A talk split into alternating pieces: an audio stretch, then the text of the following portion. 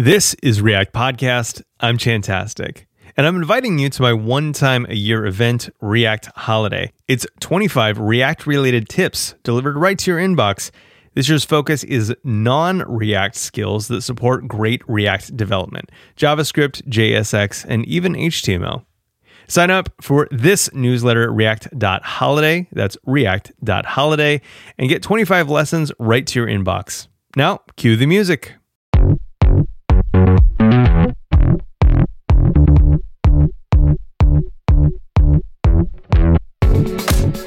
This year, COVID changed the way that developers meet up and share ideas. TJ VanToll shares his experience with these challenges moving the DevReach conference online. We talk about some of the surprising trends, absolute failures, and opportunities that exist for you to find a unique voice in it all. Thanks to our sponsors this week, Honeybadger and Infinite Red. Let's be honest, you ship code with errors. Don't worry, I do it too. We all do. Oftentimes, errors get caught by automated tests or QA tests, but sometimes they don't. When you push code with errors and those errors make it all the way to the user, you want Honeybadger at your back. Honeybadger monitors and sends alerts in real time, providing the context you need to quickly identify and eradicate errors in your day to day deployments.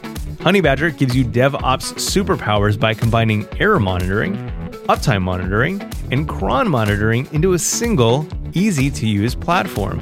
And Honeybadger doesn't just have your back, they'll also alert you when external services fall over and background jobs start to fail. Get 30% off of Honeybadger for six months when you mention React Podcast at signup. There's no credit card required, just visit honeybadger.io. While you're there, you'll find the story of Starr, Josh, and Ben, the bootstrappers behind Honeybadger, and you'll learn why self funding means your interests are always number one. Check them out at honeybadger.io. Infinite Red is your go to resource as a React and React Native developer. They know these frameworks inside and out.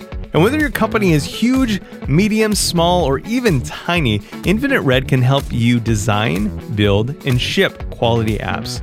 They've been doing it for over 10 years, and listeners of this show absolutely love having them as a friendly expert resource. Infinite Red will give you $750 when you start or refer a new project. Get expert React and React Native help at reactpodcast.infinite.red. TJ VanToll, welcome to React Podcast. Awesome. Thanks for having me. I am super to have you on the sh- super happy to have you on the show. Uh, we you invited me to take part in uh, DevReach, which was an online conference, and it was super fun. I I don't know I think I've done a couple like online meetups, but this is the first like online conference that I've I've done, and you just organized it so well. Could you tell me a little bit about like your role and like kind of like the part that you played in the conference in general for anyone who was who wasn't able to participate? Yeah, for sure. So I work as a developer advocate for a company called Progress, and we traditionally hold uh, two different events every year one of them being DevReach. And DevReach, we were pretty proud. We have the biggest event, biggest like tech event uh, in Eastern Europe. So it's a big deal every year. And then COVID hits, of course. And then suddenly all that comes absolutely crashing to a halt. And one thing we wanted to do is we, we we're involved in a lot of events, right? I do DevRel, so I speak at events, I, I go to events as an attendee, we sponsor events, we run events. And so we've noticed with a lot of these events that are going online and such, a lot of them are, I guess the, the kind way to put it would be not particularly entertaining. and I, I don't say that is in like a, a, necessarily a criticism of these events because it's it's actually quite hard, right? A lot of these conferences we're just suddenly told, "Hey, you know this event you're holding in like 2 or 3 months. Oh, you can't do that." And good luck trying to figure out the nonsense that is like online broadcasting to try to put something off compelling over the air because it's actually quite hard. It's it's not something that you can just say like, "Oh, well, it's not happening in person, so let's just try streaming the exact same thing over, you know, over a Zoom call and just and just see what happens." And we can get into the specifics of that, but short story for DevReach is we wanted to just try something different. We figure that why not? The the event can't happen in person. So let's just try something uh, just new and different and see if we can make it more engaging. And the the sort of short story of the the format is first of all we held it entirely on Twitch. Nice. So we think Twitch is a platform we've been using throughout this year pretty heavily and we think it's engaging. Like it just sort of encourages people to use chat to get more involved. I think it's becoming more of a platform that's just common in general, uh, especially during the pandemic, uh, even outside of the, the tech world. And we did everything totally live, and we did sort of like a revolving door of speakers that would come in and just sort of hang out. It was less of a conference where you picture you picture uh, you picture a conference like a speaker comes in, they show slides, maybe some coding for 30 minutes, yeah. and that's sort of their conference talk. But we tried to make it more of just like a chat. So you came on, we talked for a little bit. You showed a little bit about uh, CSS Grid. Uh, the audience, the chat got involved, and it's try to create more of a, a hangout atmosphere than just like a one where this the speaker just talks to the screen for 30 minutes and then you bring on the next person. Yeah, this was something that I found so delightful about the format, and I think having watched um, some of the remaining conference, I think there was some some people maybe didn't get it as much as others. Uh, not not a judgment, but I, I think we're all trying to like learn like how to adapt to this new world. And I thought it was super fun the way that you had had it set up. And I, I it's honestly been in my head for a while. This notion of, you know, at a conference, you know, the host yields the stage to the guest, right? You know, you have the host, they introduce the the the person who's going to give this talk, they walk off, the person comes up, delivers the talk to the audience.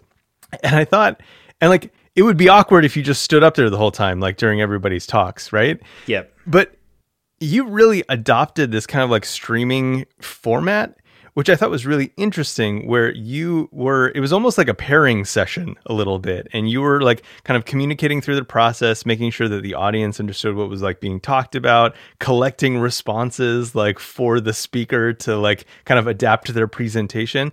And it was like, it was just really fun.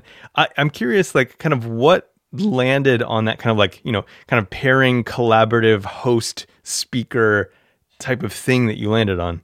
Yeah, so this is th- sort of through iterations. So we started off doing a thing. I, I still run a weekly segment called React Wednesdays, which yeah. is just a, a weekly React stream we do.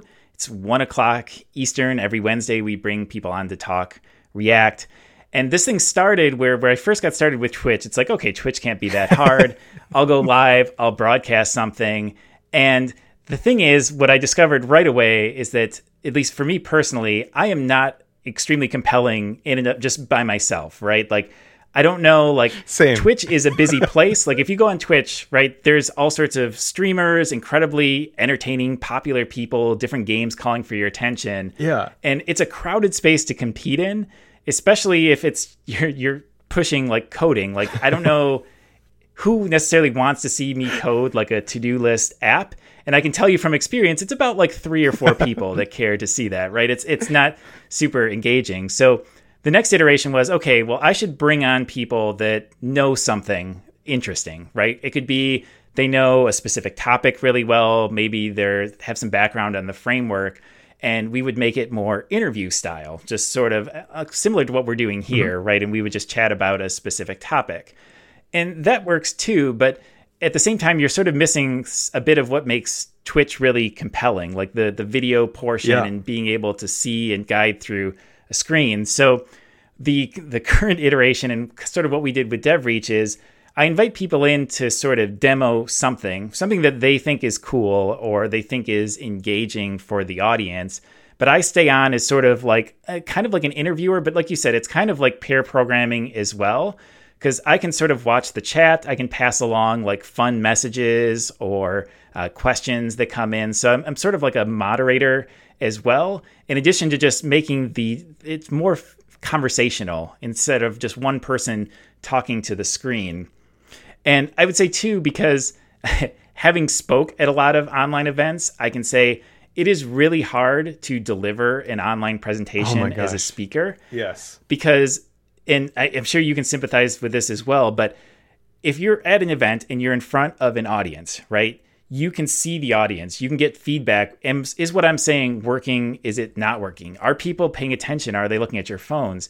When you're at a virtual event, you're just staring into the abyss and you get like no feedback as to are people is, is anybody even physically there on the other end of this right? Are they listening? And so i found having that other person on the line with you during the, the virtual event is a nice like there's something reassuring about just even hearing like uh-huh or yeah from some other human throughout this to just know like oh someone is there. They're paying attention that's really nice. It's so true. I found that even with even with doing these podcasts, I started with just a like a phone um there's like a I can't remember what it's called now, Zencastr. and it was just like like audio and you could see like the wave file moving and whatnot. And like I remember feeling like I was caught in this balance um, between wanting to provide enough verbal feedback to the the person that I was talking with so that they felt like okay there's still someone like on the other side of the line. We didn't drop connection and all that. But then also having that be incredibly like irritating in the actual end result of the podcast right? Because just these interjections yeah. of like mm-hmm interesting. Oh wow right? And I think that that's I think it's so true. There's like giving those talks in this virtual space it's like the I don't know. It just feels like the walls are like coming in a little bit, and like you have no you have no external frame of reference to know like is this landing? Am I even still streaming? Right? Like, am I going to look down at my phone and see a text message that's like, "Hey, uh, we lost you like five minutes ago." yeah, and I think it, this is especially true from people that are like really talented speakers as well. Like, um, so like you think the people that would like headline some of these events, you if you're telling jokes it is really hard to tell a joke to a screen. I mean, we've seen professional comedians really struggle with this with the pandemic. You watch any sort of late night show, it's it's hard yeah. when you don't have that audience or you want to land some really important point and you want to play off the the audience like being silent at certain points and all of that is just gone. And so it's like a lot of things that you can't just take what worked at a physical in-person event and just assume that you can just port this one to one to a digital space and it's going to be just as compelling for the audience because it really isn't. And even from the audience's perspective they you know we think from these events like oh doing these events all digital means our potential audience is now enormous because there's all these people like any when i do react wednesdays on twitch my audience is potentially endless, right? Like infinite people could just click that link and go there.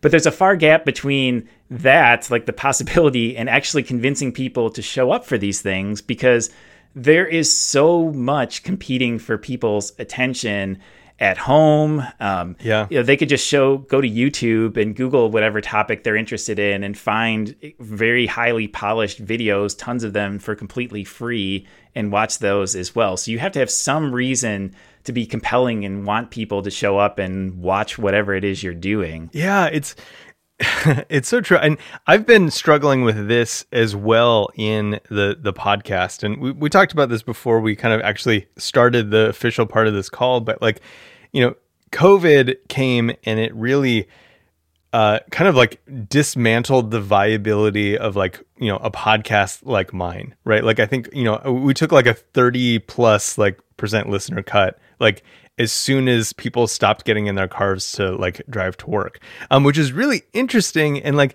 it, it, I think so much of like what coronavirus has done is like pushed us forward like on a lot of things. But like what I've been realizing is is that you know it was just kind of like me and you know a, a, guest. So we had that part kind of figured out, like the like the the back and forth type of thing.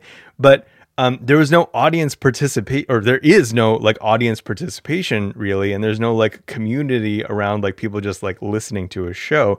And so i feel like you've been kind of like leading up to this and I, i'm curious like how important is that community piece in actually making sticky uh, streams and like sticky products and sticky events yeah, it, obviously incredibly important. And I wish I had like the magic bullet answer for you right here. But I, I mean, I still struggle with this on React Wednesdays. I mean, we're up like our viewership started. You know, we started with a handful of people watching, and we've had points where we've reached like 100 viewers, but now we're like sliding back down again, and there's no clear reason why people show up and such. And it's been hard because, like on Twitch too, it's so much more fun. And I think you saw this when you were at DevReach, when the chat is involved and really that's what makes it a compelling mm-hmm. experience. That's what lots of people want to come and stick around. But it's a chicken and egg situation because you got to get the chat to actually show up to create that experience, which is really, really difficult. And so we've been experimenting with things like this is sort of back to what we're trying is like, why not try some of these things just to see what works? So we've been experimenting with time slots because part of the challenge is you got to get people to actually show up yeah. for these things live. And so you, at the end of the day, you have to pick a specific time. So that's been one struggle because do you do it during work hours? Are people going to tune in to Twitch during work? Uh, and the answer is people are more likely to tune in during work than they are like after hours sure. because after hours they I think most people I mean some people might care to tune in to watch React. Most people have other things they'd prefer to be doing. Even if they're coding, they're maybe doing some side project, yeah. not like watching you on Twitch. It's easier to spend someone else's time than your time. Yeah, exactly. And you can justify it too, right? Like it actually is like it's very legitimate learning yeah. resources. So it's it's actually not um, you know, it's not like you're cheating if you're watching Twitch or if you're listening to your podcast. It is very much work related. You are learning stuff. So we found that work hours actually works uh, quite a bit better. But it's it's things like that, like experimenting, coming up with ways that you can get people to show back up, show up, and get interested. And like I said, I don't have the the magic answer other than to sympathize with. It's it's really really hard. Where do you see those communities um, like working? Because there's so many places to to to build that. I think you know you have you have discord which seems to be really rising up in that but it is again like a different place than twitch you know where twitch has you know subs but like that's really only like during the event that you're actually communicate like having that two-way dialogue. And then you have i don't know you have like twitter you have like email lists you have it, like where do you devote your attention as you're trying to build community around these educational like practices and resource um, like shows? Yeah, so it's it's tough, right? Because Twitch is great as a platform for some things, but it is absolutely awful from like uh, engaging with users and such in terms of like you can't do things like schedule and say like hey this twitch stream is coming up like twitch provides no mechanism of doing that Twitch provides fairly limited analytics. Like it'll tell you like things like how many view your show and stuff like that, but it's hard to see like, oh, these are the users that are continuously coming back. Here's the audience I'm building. The analytics around this aren't that great. So we've tried to we're getting into looking into things like, well, maybe we should be using something like Meetup for doing this because that'll handle things like doing calendar reminders because you want people to remember, hey, this is coming up. Uh, you know, unlike the podcast, which is like feed based, you get people to subscribe, but then the episodes sort of show up. What makes Twitch really work is having people there. Yeah. And so, like, the calendar invite is actually quite important. And so, I'm kind of manually doing that right now, which is about as fun as it sounds. it's, it's, and it works about as well as it sounds too. So, we're looking into some ways of making that um, better. Maybe it's going to be email. Maybe we could get into. I've discovered that calendar invites are like one of the worst parts of tech oh too. Like it's just it's it's one of those things like HTML emails that like you never really think about, but if you ever have to wade into it, it's just yes. absolutely awful. So you know, it's so funny. One of the one of the first amounts of money that I spent when trying to like build up this show um, well, first was just on like hosting for the show, but then I spent uh, like another fifteen dollars immediately on um, Calendly because I was like, this is the worst. This is hands down the worst part of this job. I will pay any amount of money to like opt out of calendaring. yeah, and I might have to check that out because we. That's honestly been our biggest yeah. struggle, like getting people to show up live because we try to put little things in in our streams of like I mean, you did this during DevReach. Like, get like put in some ways for the audience to actually directly engage with what's happening because that's something that can't happen during a normal conference. You can't just say like ten minutes into the talk, the speaker can't just say, um, you know, what are some sort of things you'd like to see and get them directly worked into whatever they're coding and such, and get a little bit of back and forth. And that's far more possible in this types of stream, but again, only if people show up live. It's and it's less fun to say watch the recording afterwards. You really want to create an atmosphere where you're actually. Um, I, I think I've heard people describe like in Twitch streams that do work. It feels like it's it's like a hangout, right? Yeah. Like you're hanging out with some friends. You're forming a relationship with the streamers. You know a little bit about their personalities. It feels like you're just stopping by to to to just chat for a while. And so that's the sort of atmosphere we try to create, but you have to get people to show up for that sort of thing to happen. Yeah, and that's you know it's really interesting because it is such a uh, like that trade off is is really challenging because it takes um, an incredible amount of uh, from the presenter flexibility. I think, and this is like it's not just raw programming ability at this point, right? Like you have to, I, and you were talking about this earlier. Like you kind of have to be like you know part you know comedian, part like improv programmer, part like actually skilled at the thing enough for people to want to learn from you. Like it's super challenging.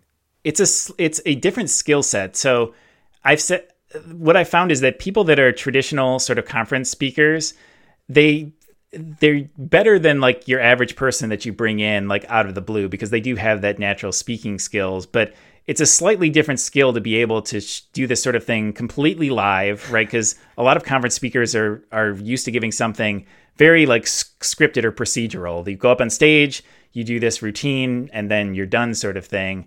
Whereas which works best on Twitch is if it is flexible, if if the audience wants to see something different, for you to be able to actually discuss that or show that, or um, at best, like actually code something that they want to see or go down some totally different path.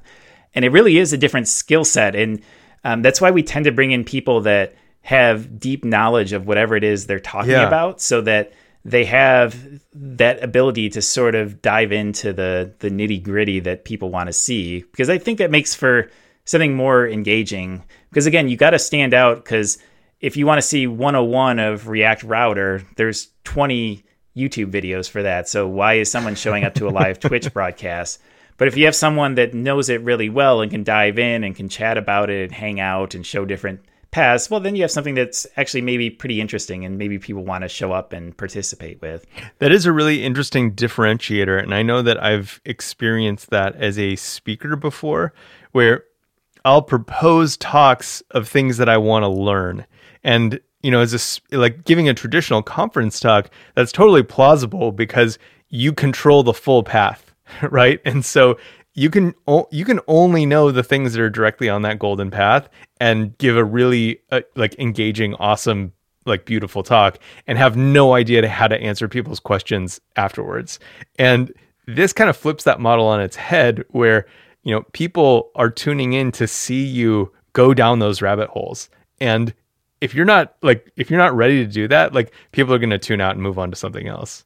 Yeah, and the the other thing we struggle with too is we don't want to make it too intimidating for speakers because we do have some people that are uh, a little bit scared of that for good reasons, right? Because you you are totally doing it live, right? Um, I mean, we've even struggled at Progress. We have a history of we run a even before COVID and such. We did a lot of like online like webinars and broadcasts and such. And we had historically leaned quite heavily towards pre-recording Yeah. things and just pushing them out, just because so much can go wrong live. uh, whether it's those logistical things like internet connection or whatnot, or just screwing something up, or just like speakers not wanting to do it live because you're again, it's just puts more pressure on you to do it right. But I think we're we try to tell people that even though like that it what we're saying is true, like you do have to know your stuff quite well. Twitch also tends to be more forgiving. Uh, people like to see that other people are human, like someone who really knows their stuff. They also struggle with compiler errors, or they also have issues coming up. So I think as long as you don't get too worked up about the fact that you will run into issues, you will have problems, and that it's totally acceptable, I, I think it's fine to to make mistakes and such. It's more of a forgiving atmosphere. Yeah, yeah. Well, it is interesting, and I, I, I definitely think the it's it's fun to see this becoming more of a more of a norm, and like seeing who's rising to the occasion. Um, because you're right, it is a very like unique set of skills, and it's um, I had that that that like taken voice in my head. Uh, stupid. um, I'm not even gonna try to try to. I have a specific of Liam. Neeson it, I can't, yeah. I can't get into get into the full character. um, but yeah, like it, it takes a special set of skills, and I and and having that that pair that you're talking about really does seem like a nice safety net. Um, because I mean, I you know I've, I've not given a lot of talks, but I've given several talks, and the first time I did one online, I just I remember feeling like if something goes wrong, I'm going to be depressed for the rest of the day, and like nothing's going to pull Yeah. me out of it. Well, and think about it, it's even true at in-person events where it's can be fairly tough to be you're just out there at a podium and if something goes wrong, like it's sort of on you to have a backup plan or to figure it out. I mean, and if the conference organizer has to go up and bail you out, that's like incredibly embarrassing situation, right? So if someone's there with you all the time, it's it, it's a little less intimidating to to try something interesting or unique. Yeah, yeah, absolutely. So I guess I'm I'm I'm curious for people who I think a lot of people who listen to this show are really interested in how to like take their development to the next level. And a lot of people are interested in content creation, you know, whether that be through through through writing, through, you know, streaming on Twitch, making YouTube videos, uh, writing courses, doing Dev.to articles, like whatever it is, like people want to be more involved in these like community, these community squares, right? Yep. So I'm curious, what are, what are your recommendations for people who are looking to get involved um, in, in in this type of space? So like streaming, you know, conference, like online conferences, etc. in general, I usually encourage people to whatever it is you're sort of interested in doing it, just try it and do it. And so, whether that's if you want to try writing or streaming or producing videos, and it part of it is just an acceptance of it's going to be rough at first. Uh, it might even be rough not at first, like a little further down the line as well. I, I know from Twitch when I first started streaming on Twitch, I would stream for hours at a time with like two people watching Yeah. me, right? And that's that's just sort of the way it is. I even have probably my most embarrassing story is I once did a stream where about 45 minutes in, somebody popped into the chat to tell me that my mic wasn't working the entire time. Which Oh, I can tell you, if there's anything that makes you want to immediately quit everything you've ever done, Oh. it's that, right? You start to question everything. And so sometimes it's just pushing through that. It's it's like Yeah. anything else in life. If you think what you started with, like whether it's anything, think about the very first line of code you wrote or the very first uh, app you wrote, and you'd be embarrassed about it if if you're years later, right? Because you made some weird decisions. The same is going to be true of video production, of Yeah. streaming, sort of thing as well. You're, um, I, I mean, maybe you're magical and you're going to get it right away, but chances are it's going to be rough. Uh, streaming, there's a bit that goes into it in terms of just from a technical Yeah. perspective. Like, for example, like my home office setup is sort of something that I've built up over time, right? I started with just a, a cheap Logitech headset, and eventually I got a nicer microphone, I got a mic stand, I got a nicer computer that could handle more powerful streams. I'm still, and you know, it's constantly an upgrading thing. I'm still working on making my lights not look weird, sort of thing. so it's constantly evolving. So it's it's actually quite similar to just building up your development skills. There's a lot of parallels there. You just start small, work your way up, but I would just encourage people to do whatever it is you you kind of have passion to do because that's what's going to keep you going and keep you pushing through some of these barriers. It's it's got to be something you genuinely are interested and want to do. Yeah, that's. Uh, I think all of that is so true. I think that the the the barrier to streaming, like e- even just getting it like a, a reliable stream, is so high. Like I remember, I was like, you know what? I think it was maybe two years ago. I was like, I'm gonna try this streaming thing, and like I, you know, tried to do it on YouTube, and I was like, how hard can it be?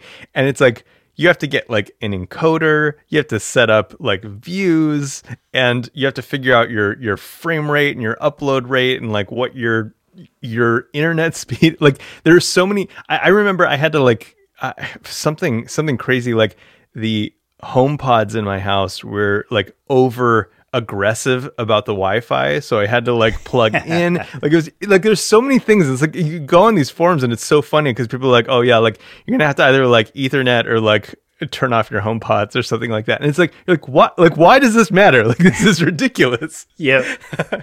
I, I will give one tool recommendation. We we use a tool called StreamYard, so that's what we use for Yeah. DevReach, which actually removes. There's, I mean, there's still going to be some complexity, but basically, it's an entirely web-based tool that handles um, essentially video capture, audio capture, lets you bring on guests, and you can connect it with Twitch or YouTube, and then just basically hit a button to stream to those platforms. Nice. So that saved us quite a bit of time because we had went down the route of uh, like OBS setups and uh, realizing our our laptops that we use for just day to day work weren't powerful enough to run like a total OBS setup, and so we were struggling between like, well, are we going to buy like high end PCs for this? And we eventually decided on you know StreamYard does everything we really care to do, and it does it quite well, and it uh, just takes out some of the complexity and lets us focus on actually producing something compelling and not the video not as much on the video production aspect of things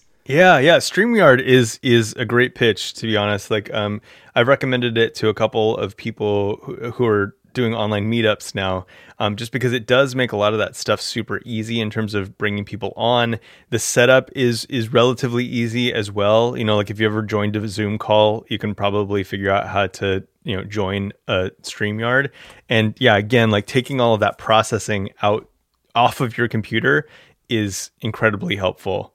yep I remember like one of my one of the first streams that I tried. It was like I I got all ready. I was feeling really good, and then like uh what is it? It was um ah, shoot like uh, CodeSandbox. I was using CodeSandbox, and it just stopped because it was like it couldn't like all the computing part of it that had to happen on my computer like was not able. It was starved of resources from all the things that OBS was doing. So I think that's a super good uh, pitch for people who want to get started. Yeah, and when we first started with OBS, like one of the reasons we looked for something else is because we would just have these sporadic issues where, like you said, like the the sheer like processing power, my laptop, and I have a decently like high end MacBook Yeah. Pro, just couldn't keep up. It just wouldn't encode fast enough, or whatever the case might be, and the stream itself would get choppy, and the audio wouldn't come through quite right. And then also, if you have your own home setup, like getting other people on the call is more complicated than you think it would be because you have to get into some craziness of like NDI and Skype or Hangouts or Discords, and then how you bring in all these feeds. And it's a rabbit hole you probably don't. There are some people that really get into that sort of thing, and that's great for them. But most people were not going to want to dive into all of that mess because it's it's insanity, really. yeah yeah it, it, it's funny i think it's it's so true because like a lot of people ask me for like mic recommendations and it's like well like i could tell you what i use but like you're not going to want to use it like it, there's just so many moving pieces like you know versus like a usb mic where you just plug it in and go and like maybe it's not ideal but like having it work reliably by just plugging something in is like so much better than like kind of going you know full pro like right from the beginning Yeah, and I'd say like back to your original question about just recommend recommendations and getting started. Really, I just encourage people to try it because if you try it and don't get too overwhelmed, right? You don't need to set up a full like streaming setup, spend thousands of dollars to configure something.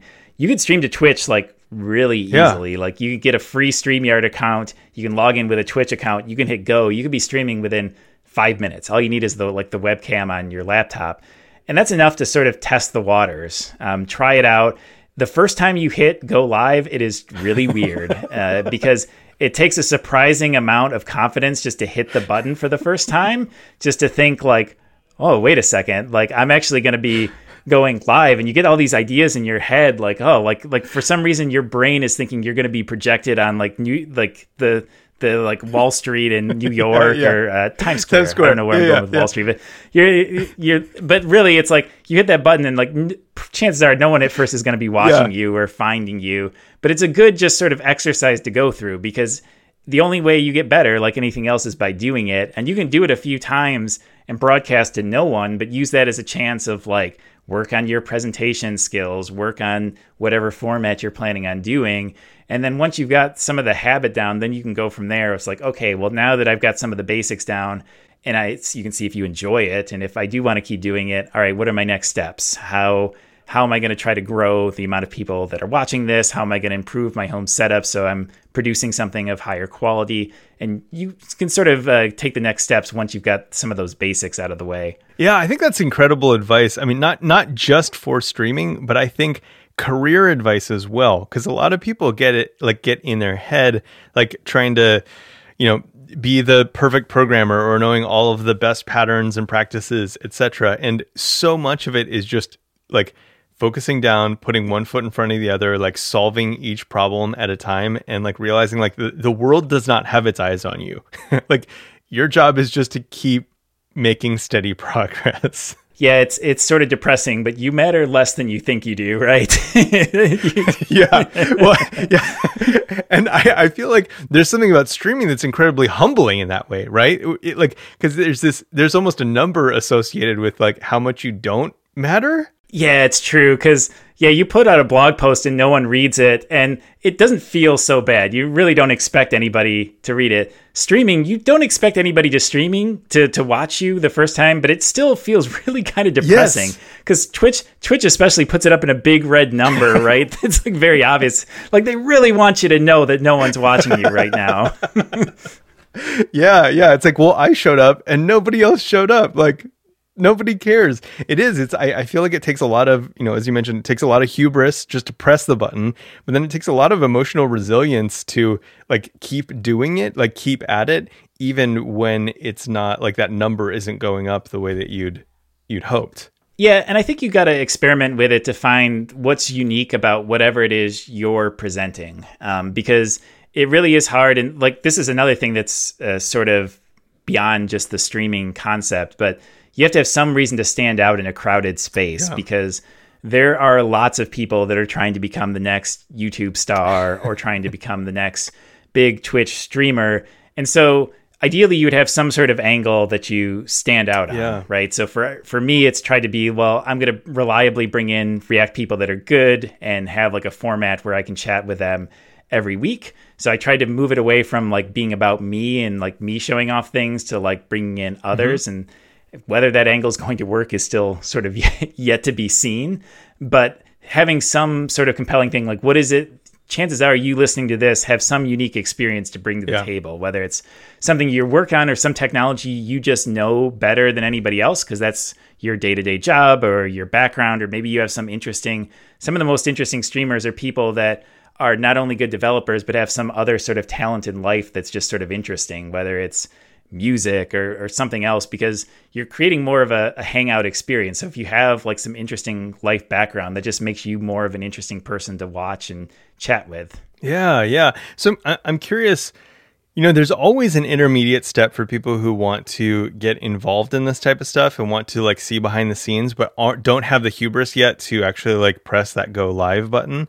And so I'm curious, you know, in your work on, you know, React Wednesdays, um, what does that look like for people who want to get involved in terms of like watching or like participating or like showing up for the events? And um, I guess even going beyond that, like what are areas that you see as kind of like those next stages for improving that to develop community? Yeah, it's like a lot of things. One thing you can do is just look around and see what's working for other hmm. people.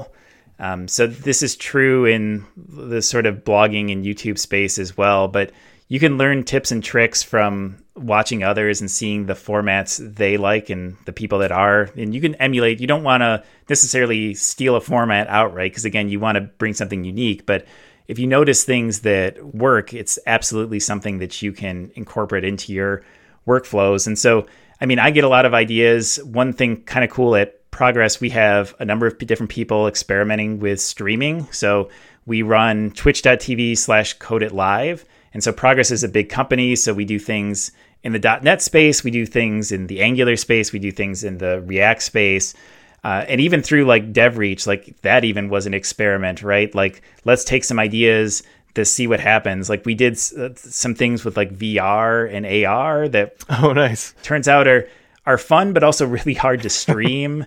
Uh, we did like, for example, we ran a trivia thing, like a Kahoot trivia, and that actually worked really well because it's it's again like those things that bring the audience in, right? And so if you can have the audience say like, "Hey, we're doing a trivia thing, and we're going to give away a prize at the end of this," turns out that works out uh, quite well, and so it's something that we're looking to to do more of because it brings the audience in.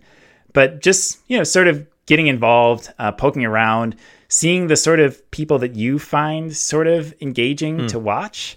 Uh, so, like an, another person I, I watch sometimes, so Cassidy Williams, yeah, is one of the f- uh, few streamers in the React space that like does it f- fairly regularly, and I consider quite good. Um, she's surprisingly engaging, and you actually like care to see her code just because she's sort of an interesting person. Yeah. And it, it's sort of like finding other people that are doing this and just sort of uh, seeing what works for them, you know, trying to be inspired by other examples of what works. I do feel like Cassidy is, is, is maybe the perfect person for this type of thing. Like her her sense of humor, like her ability to like improv and like act things out. Like she's just like tailor made for like code streaming.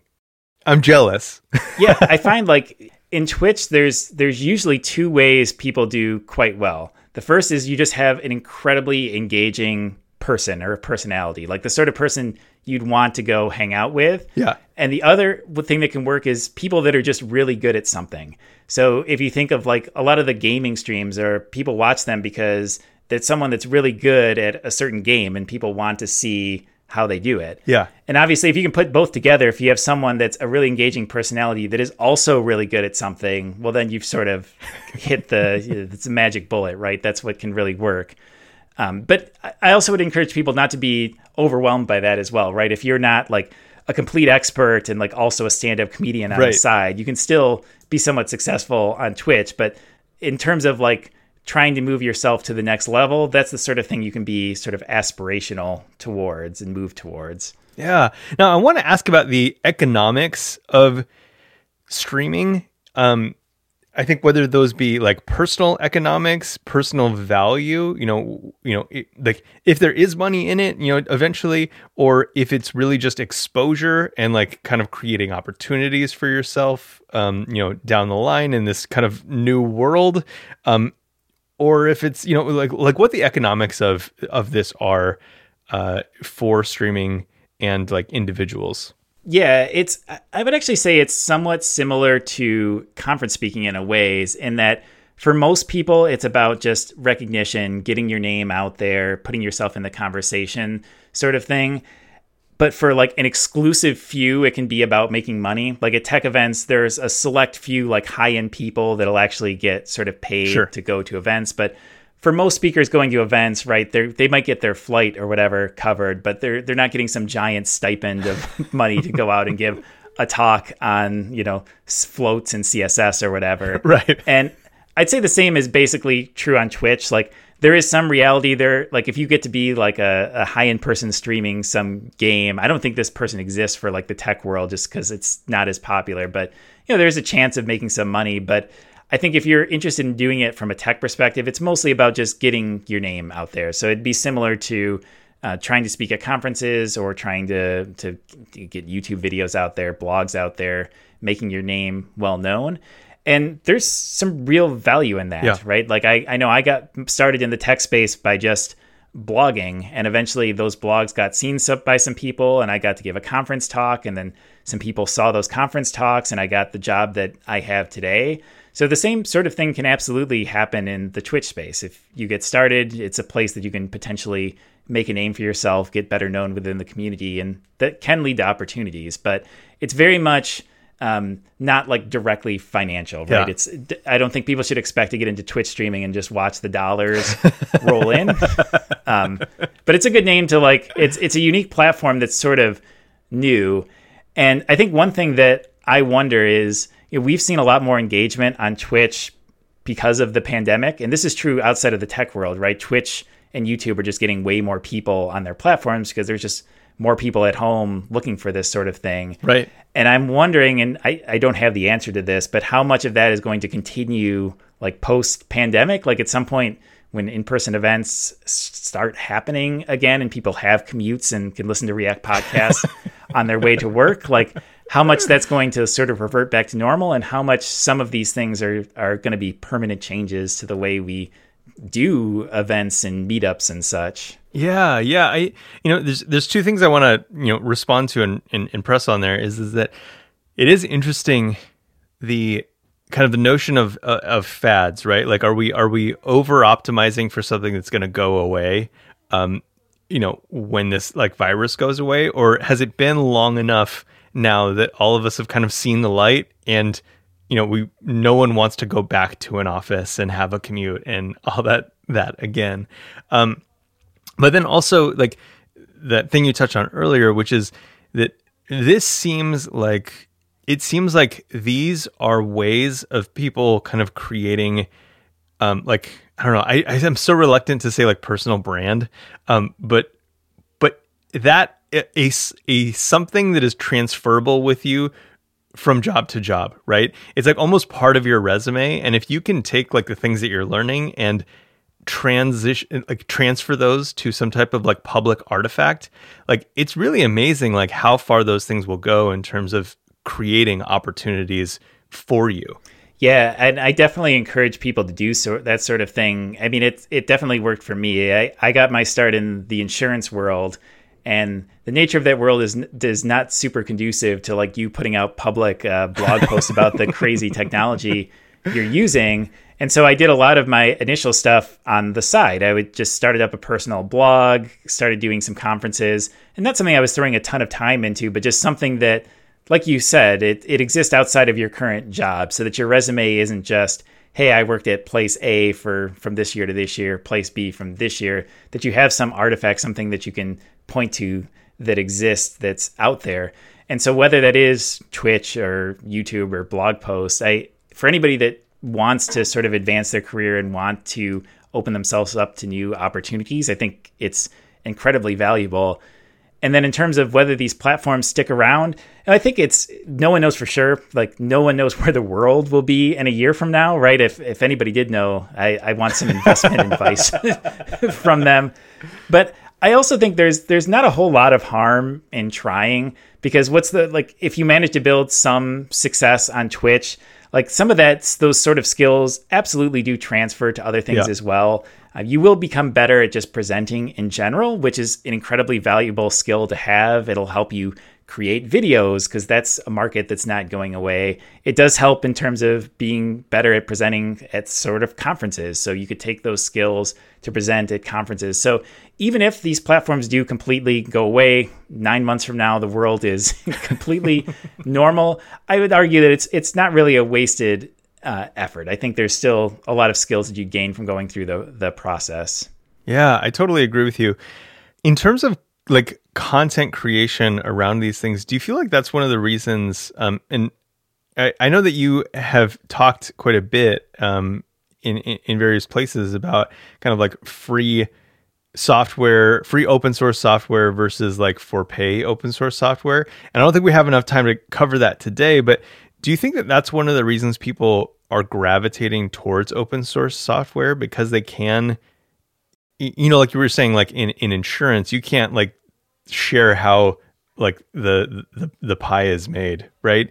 But with open source, it's kind of like a free like you can say whatever you want and you're good to go. It's like really just all yours at that point. I think a lot of people view open source software as almost like a, a resume builder sort of thing hmm. because it's so much more valuable to be able to say, I worked on something like React, for example, right? Like if you learn, you'd rather use React at some company than some other, like, say, proprietary framework because, well, there are other React jobs out sure. there. And so that just makes you more valuable as an employee because one thing I've learned, and like you said, we won't get too much into this, but as soon as you charge money for anything, you are limiting your community hmm. size. It's just the very nature. There's going to be fewer people. Everybody's going to prefer something free over something sure. paid.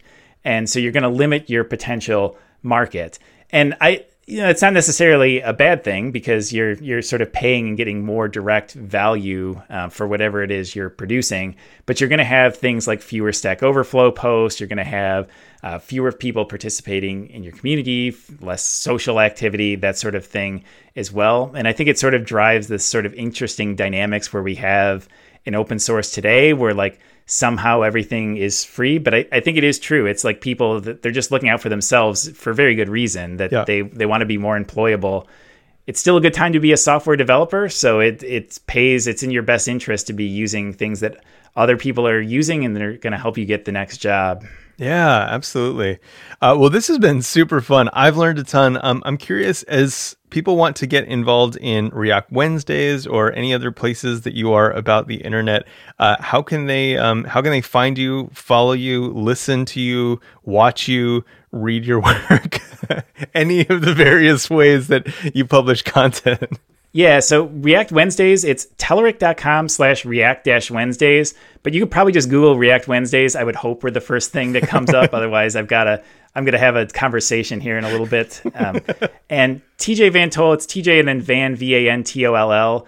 It's a pretty unique name, so I've I've captured this username. We were joking about this earlier, but I've captured this username throughout the internet. So TJ VanToll on Twitter, on GitHub. Twitter's usually the best way to get a hold of me. So if you have any questions, um, you want to follow me, that sort of thing, that's the best place for that. Awesome, awesome. And then just one last thing, you know, as you're looking forward to, I, I know you were saying if you could find someone who could predict the future, you'd love to have a chat with them. Uh, what do you think is kind of in store over the next like two to three years? Like, do you feel like in your heart, like these are just fads and we're going to kind of go back to business as usual with regards to conferences and meetups? Or do you think that this is really kind of our new normal? So I think the future here, I'm gonna I'm gonna predict it here.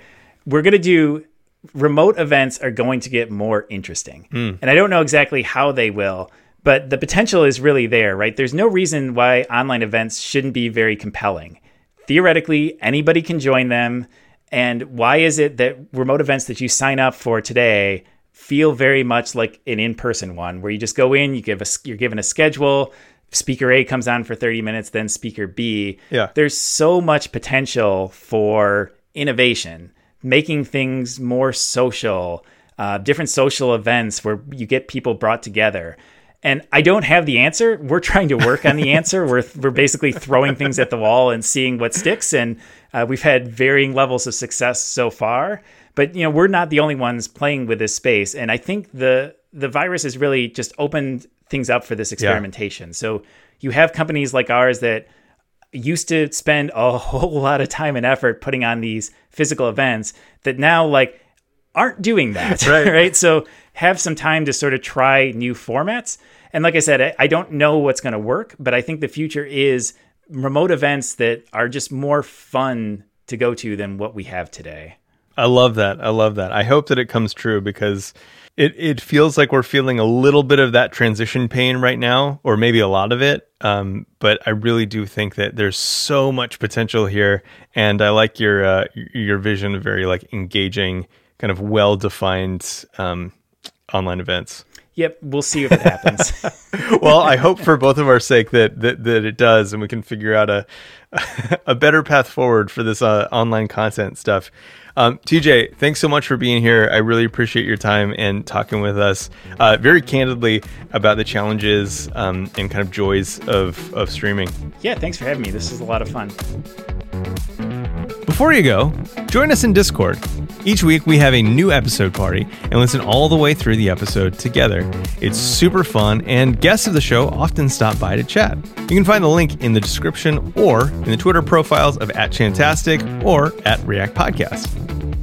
This has been episode 122 of React Podcast with Chantastic and guest TJ VanToll. A transcript, links, and show notes will be available at reactpodcast.com slash 122 soon. Thanks to our sponsors, Honeybadger and Infinite Red. When your deployments go sideways, you want Honeybadger at your back.